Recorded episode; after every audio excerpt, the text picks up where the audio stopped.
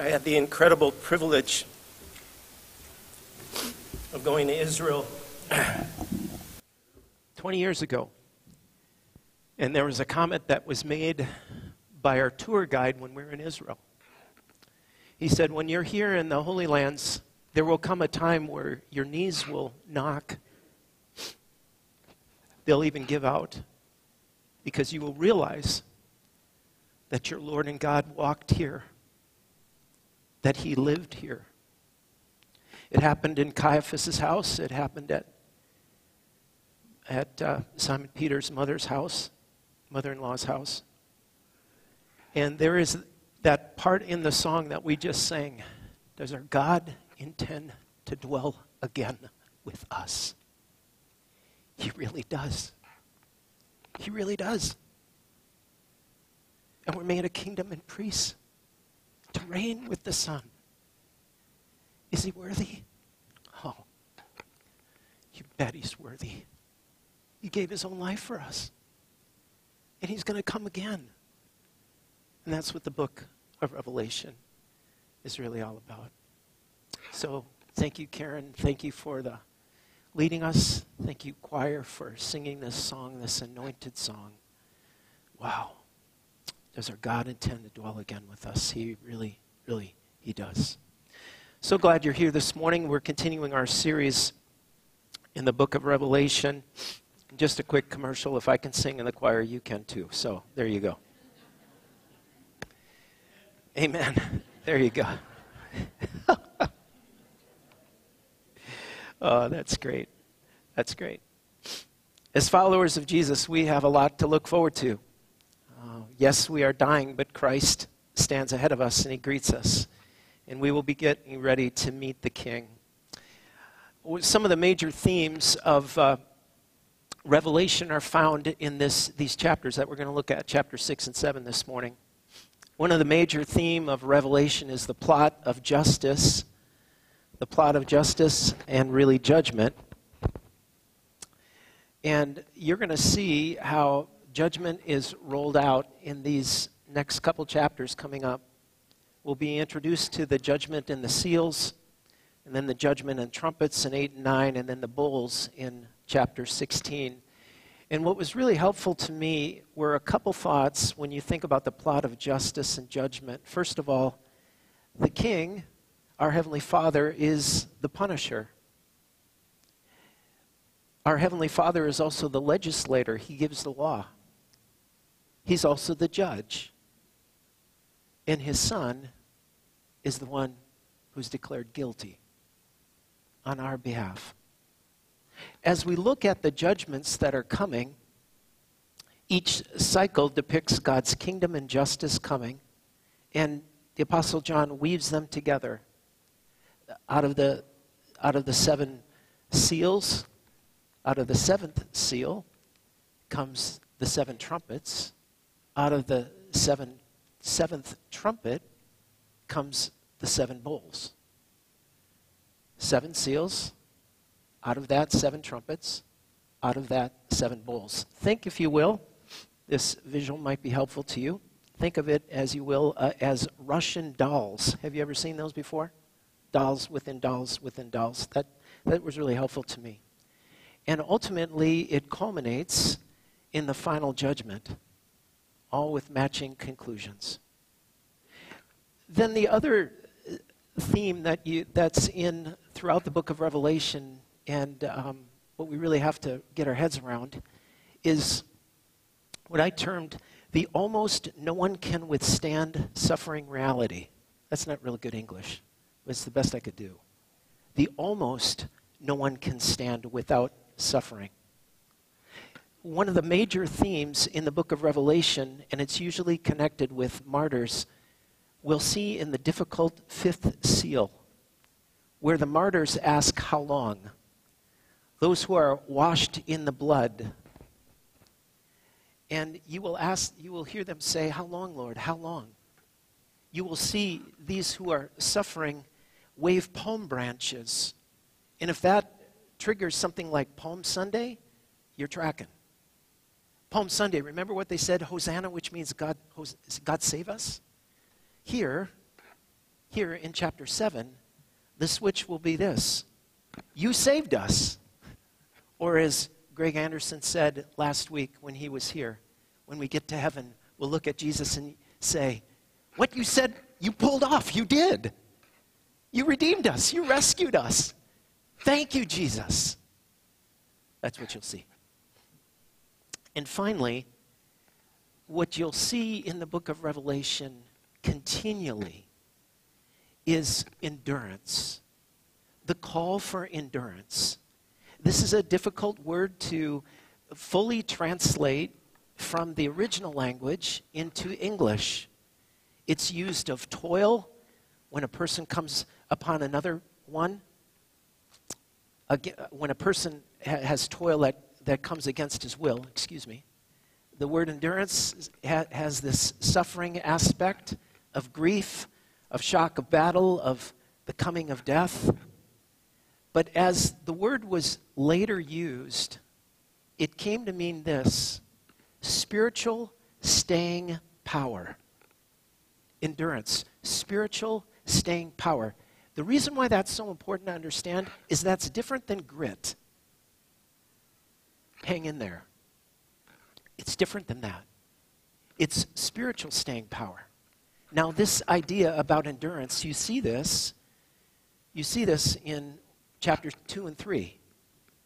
The, the, the churches that were encouraged to endure, and then Pergamum to hold fast, Thyatira to grow, to, to grow in their love. The, the understanding of the church in Sardis, that just a few remain, but keep remaining. Only the lukewarm church, Laodicea, did not, was not told to endure. In fact, they were told to wake up. It's used all the time in the New Testament, like forty-five times. And if you asked what might be the big three in the New Testament, in the church, they would all agree. Paul writes this: we rejoice in our suffering, knowing that suffering produces endurance. James, also a pillar of the church, Jesus' little brother, says this: for you know that when your faith is tested, your endurance has a chance to grow, so let it grow. Endurance fully developed. And, and Peter, Jesus' good friend, says this: for God is pleased when, when his conscious will you patiently endure unjust treatment. So that idea of endurance comes with the idea that probably, most likely, often is, bank on it, unjust treatment will happen. So where have we been? If you're joining us this morning, just a quick review. Here's where we've been. We linked chapter four and chapter five together, and there's no better way than to link them by asking the question the choir's saying: who is worthy? That was the question. Who is worthy? Throughout history, nations have thought they are worthy. They believe that their might, that their military strength, their financial power is worthy proofs of God's blessing. Many nations have thought that certainly the gods, God, somebody up there will use them to achieve his purposes. And then nations stumble on Revelation chapter five. Remember, Revelation best summed up, broad strokes, is the Lamb wins. The Lamb wins. So here's where we're going today. Uh, we'll look at chapter six. Of uh, Revelation, and we will see what has been called the four horsemen. And you will see the one who opens the scroll. He's the same one who opened the eyes of the blind man. John, here in the book of Revelation, also uses that same word in John chapter nine when Jesus heals a blind man. And then Jesus makes this powerful statement with the interaction with that blind man. In John chapter nine, verse thirty-nine, Jesus says this: for judgment I have come into the world, so that the blind will see, and those who see will become blind.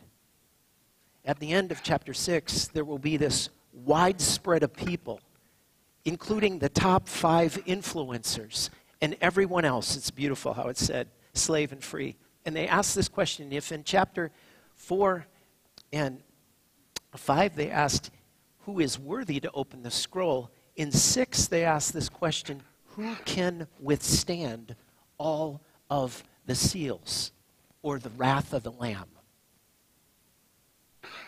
Who is worthy was the one question. Who can withstand is the next question. In chapter seven, you get two answers to that question. The ones who are sealed and the ones who are marked by blood. So what we'll see is we'll see the church that's militant.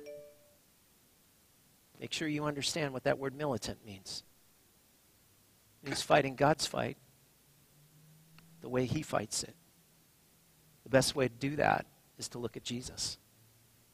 Second way that you'll see, you'll see the church triumphant and reminded that it's all true. God intends to dwell with us. So this message is entitled, When Evil Seems to Rule. When evil seems to rule, God sees and God seals. So I want to encourage you to, to uh, find a Bible.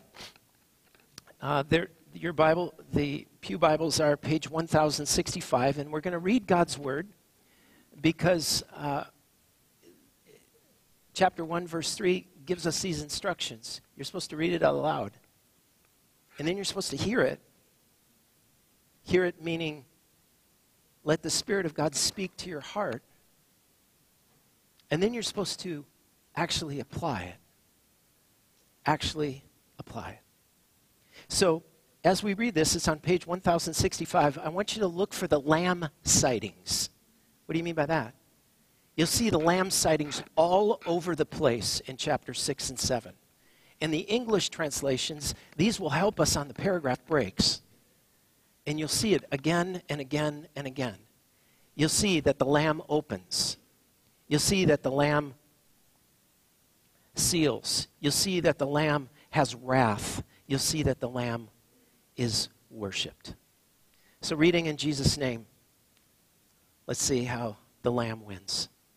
I watched as the lamb opened the first of the seven seals. And then I heard one of the four living creatures say in a voice like thunder, "Come." I looked, and there before me was a white horse. Its rider held a bow, and he was given a crown. And he rode out as a conqueror bent on conquest. And when the Lamb opened the second seal, I heard the second living creature say, "Come." Then another horse came out, a fiery red one. Its riders were given power to take peace from the earth and to make people kill each other. To him was given a large sword. And when the Lamb opened the third seal, I heard the third living creature say, "Come." I looked, and before me was a black horse. Its rider was holding a pair of scales in his hand, and then I heard what sounded like a voice among the four living creatures saying, two pounds of wheat for a day's wages, and six pounds of barley for a day's wages, and do not damage the oil and the wine. And when the, Lord, the Lamb opened the fourth seal, I heard the voice of the fourth living creature say, "Come." I looked, and there before me was a pale horse. Its rider was named Death, and Hades was following close behind him.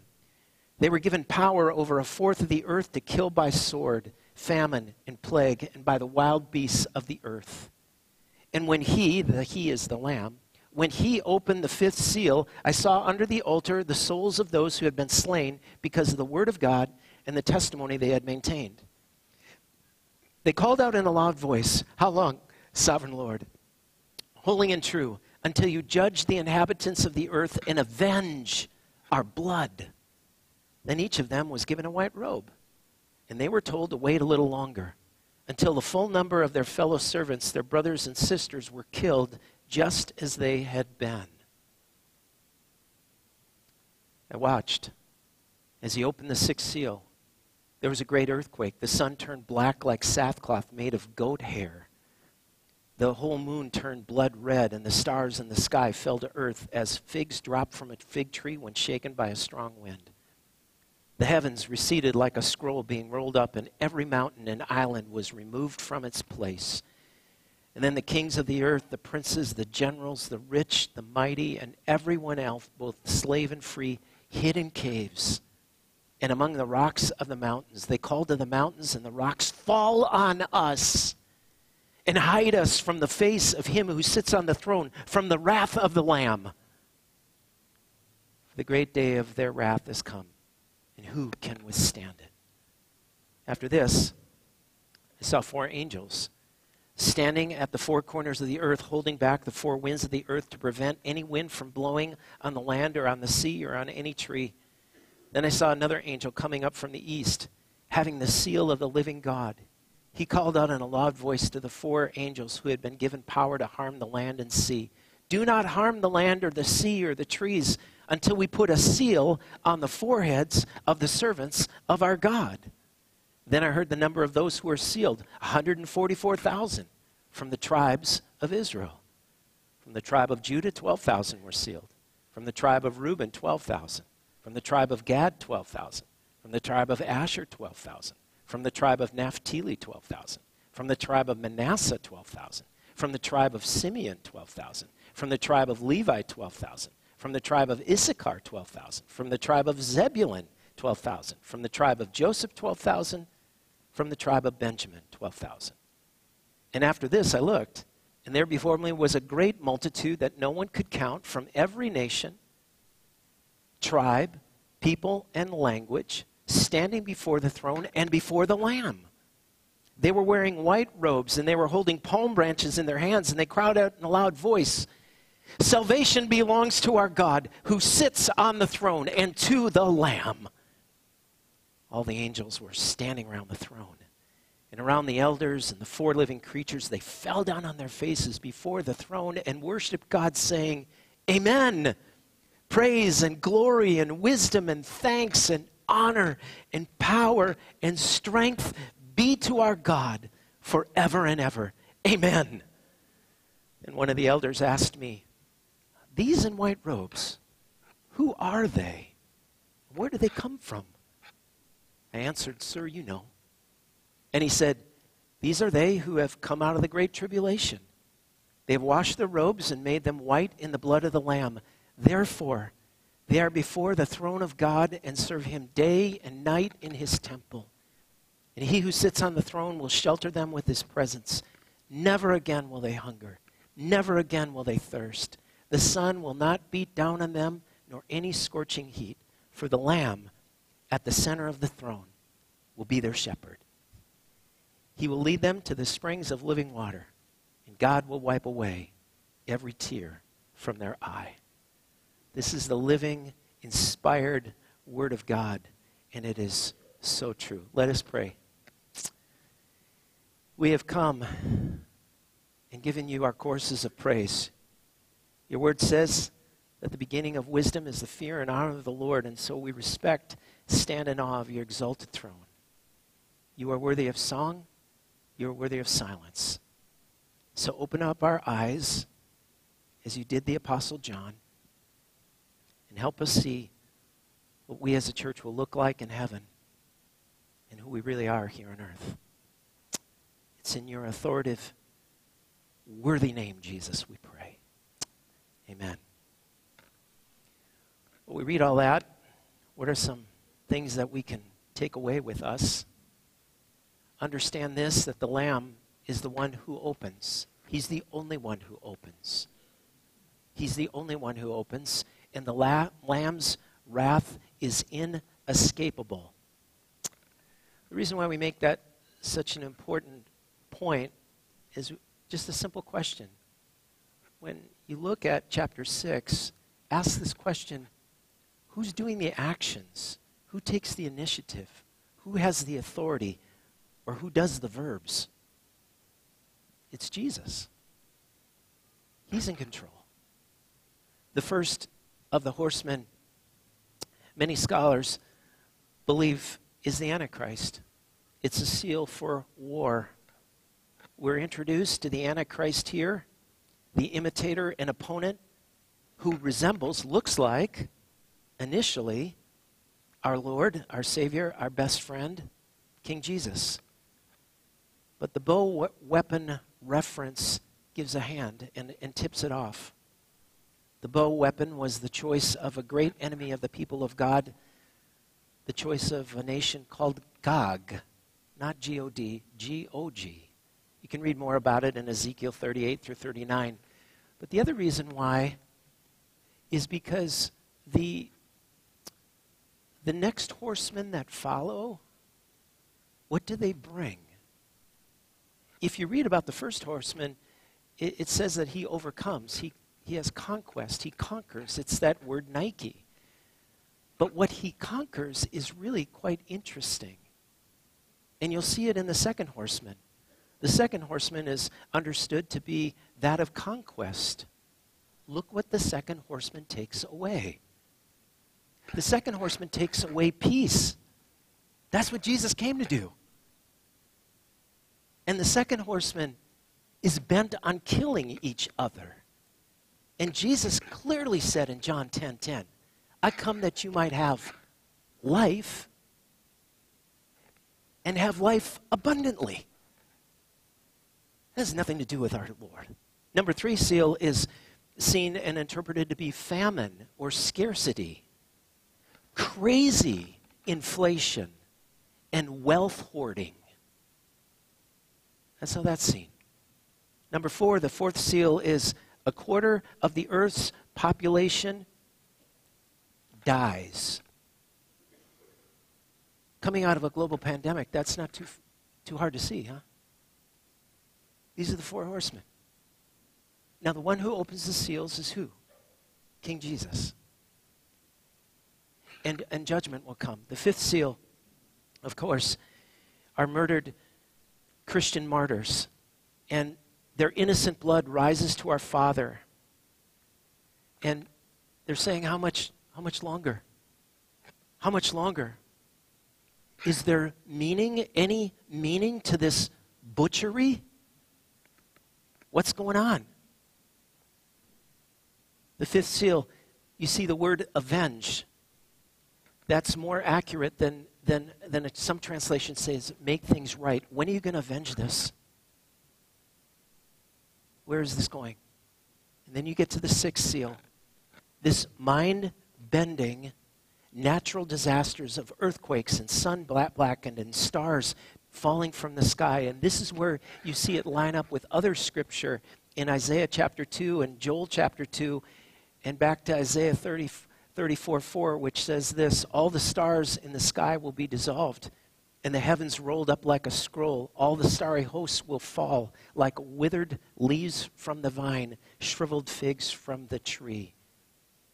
And the sixth seal ends with this question, who is able to stand?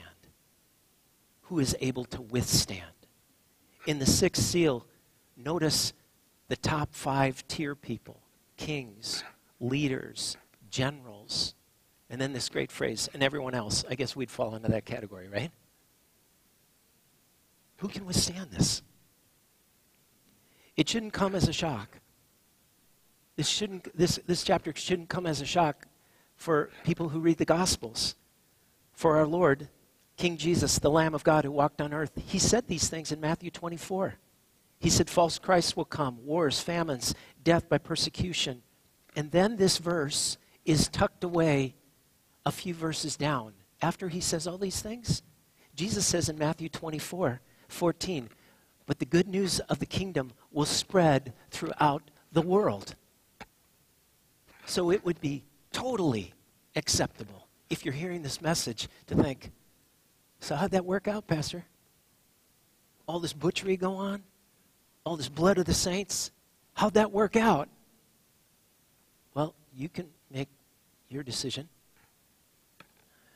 Um, at the time of Rome's peak, they had two hundred million, two million, excuse me, two million square miles. This was their emperor, the empire right here, all that's in the red. Can you see that? Uh, you can maybe catch your, you know, there's Italy right there, there's Rome. Spain's on the left, of course. The Middle East is over here. This is Rome at its height. By three twenty-five, Rodney Stark, in The Rise of Christianity, said this, this is Christianity. All of these areas were influenced by the power of the gospel and the expanse of the gospel. fifty percent of the known world were followers of Christ. Wow. The Bible says that God's kindness leads to repentance.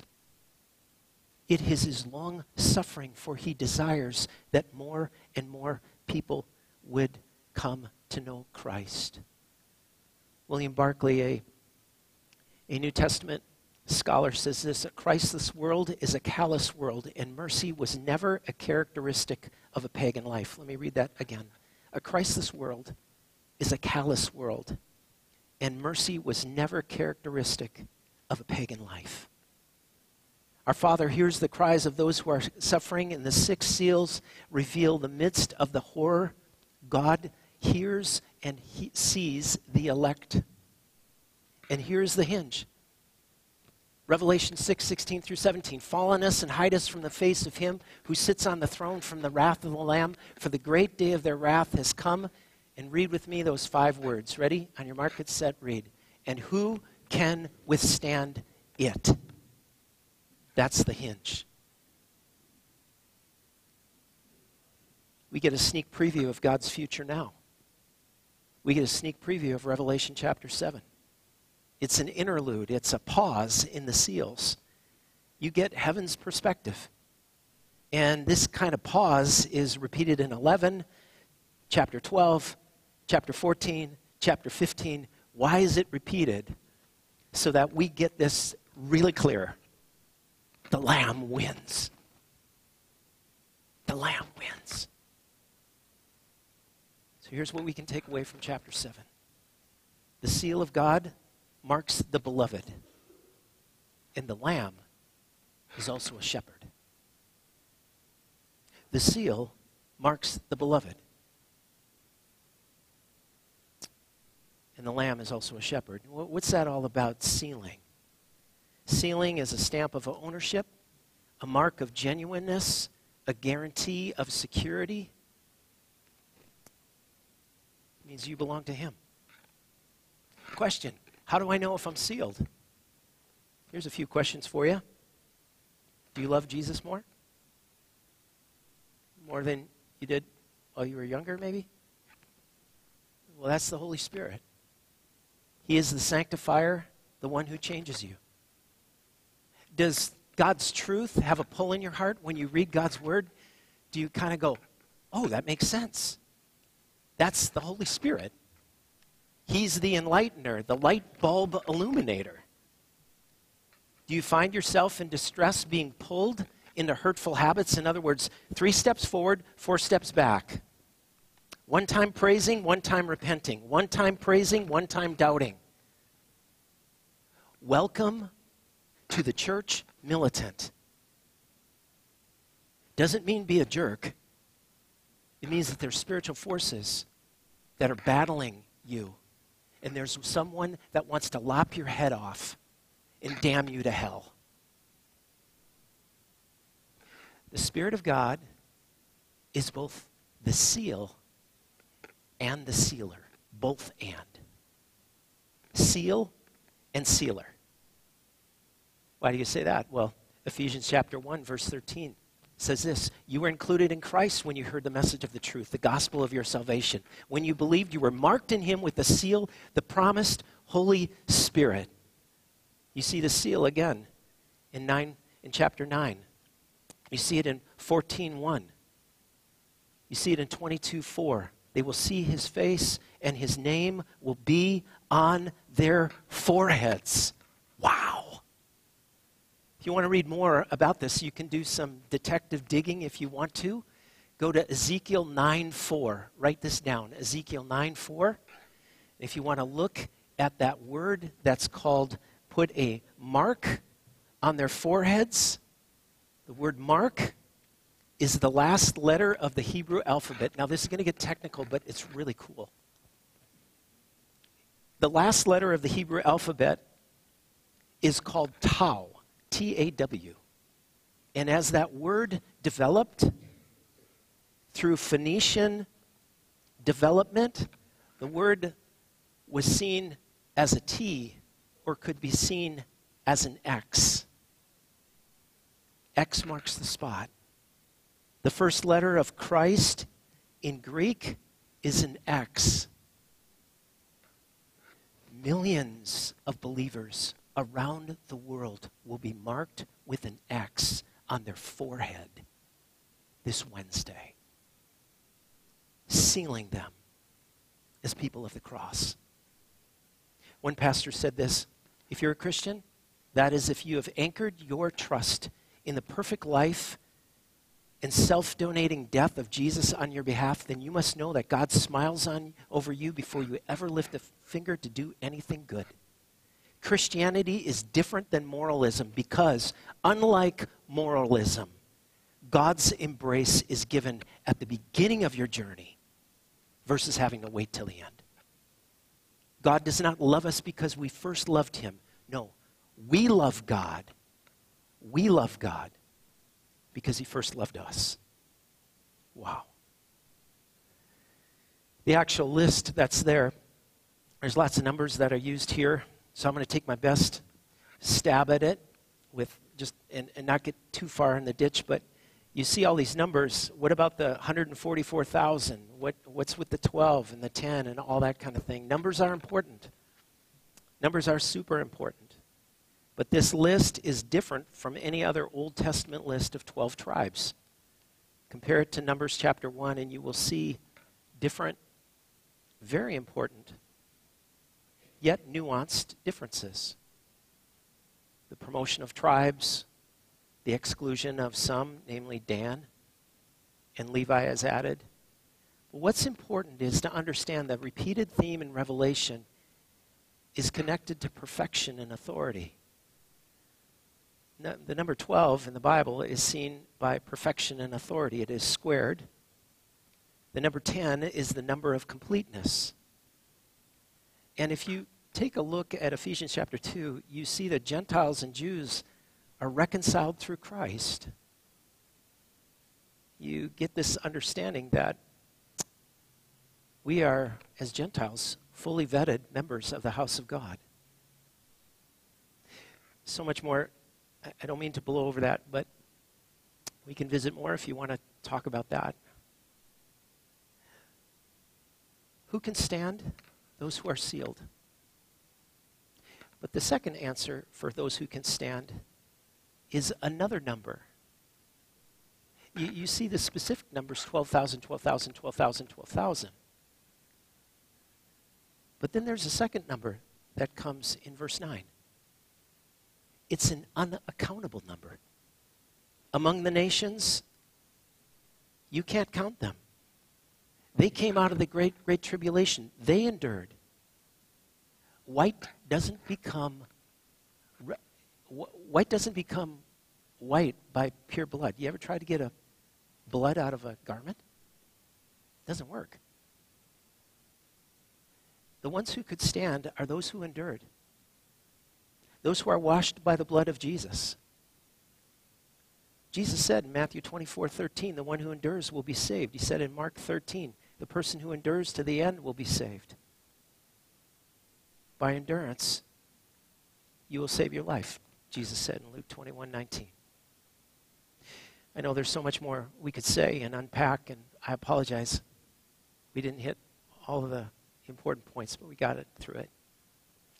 Here's how I want to end. First of all, I want to I want to give you a picture to strengthen you. I want to give you this picture. I want to give you a picture of Jesus who pursues you as the Lamb. He runs after you. Think about that in light of Luke chapter fifteen. The second thing I want to give you is a verse. How do you endure difficult times? You've got to have God's word in your heart. So the verse that I printed there for you, and if you're watching online or listening, you can go to our website, download this, is Second Corinthians two, verse twenty-one through twenty-two. It is God who makes both us and you stand firm in Christ. He's anointed us and set his seal of ownership on us, and put his spirit in our hearts as a deposit, guaranteeing what is to come. And finally this, I want to give you a blessing to send you. You may not have children in your home. You may have grandchildren.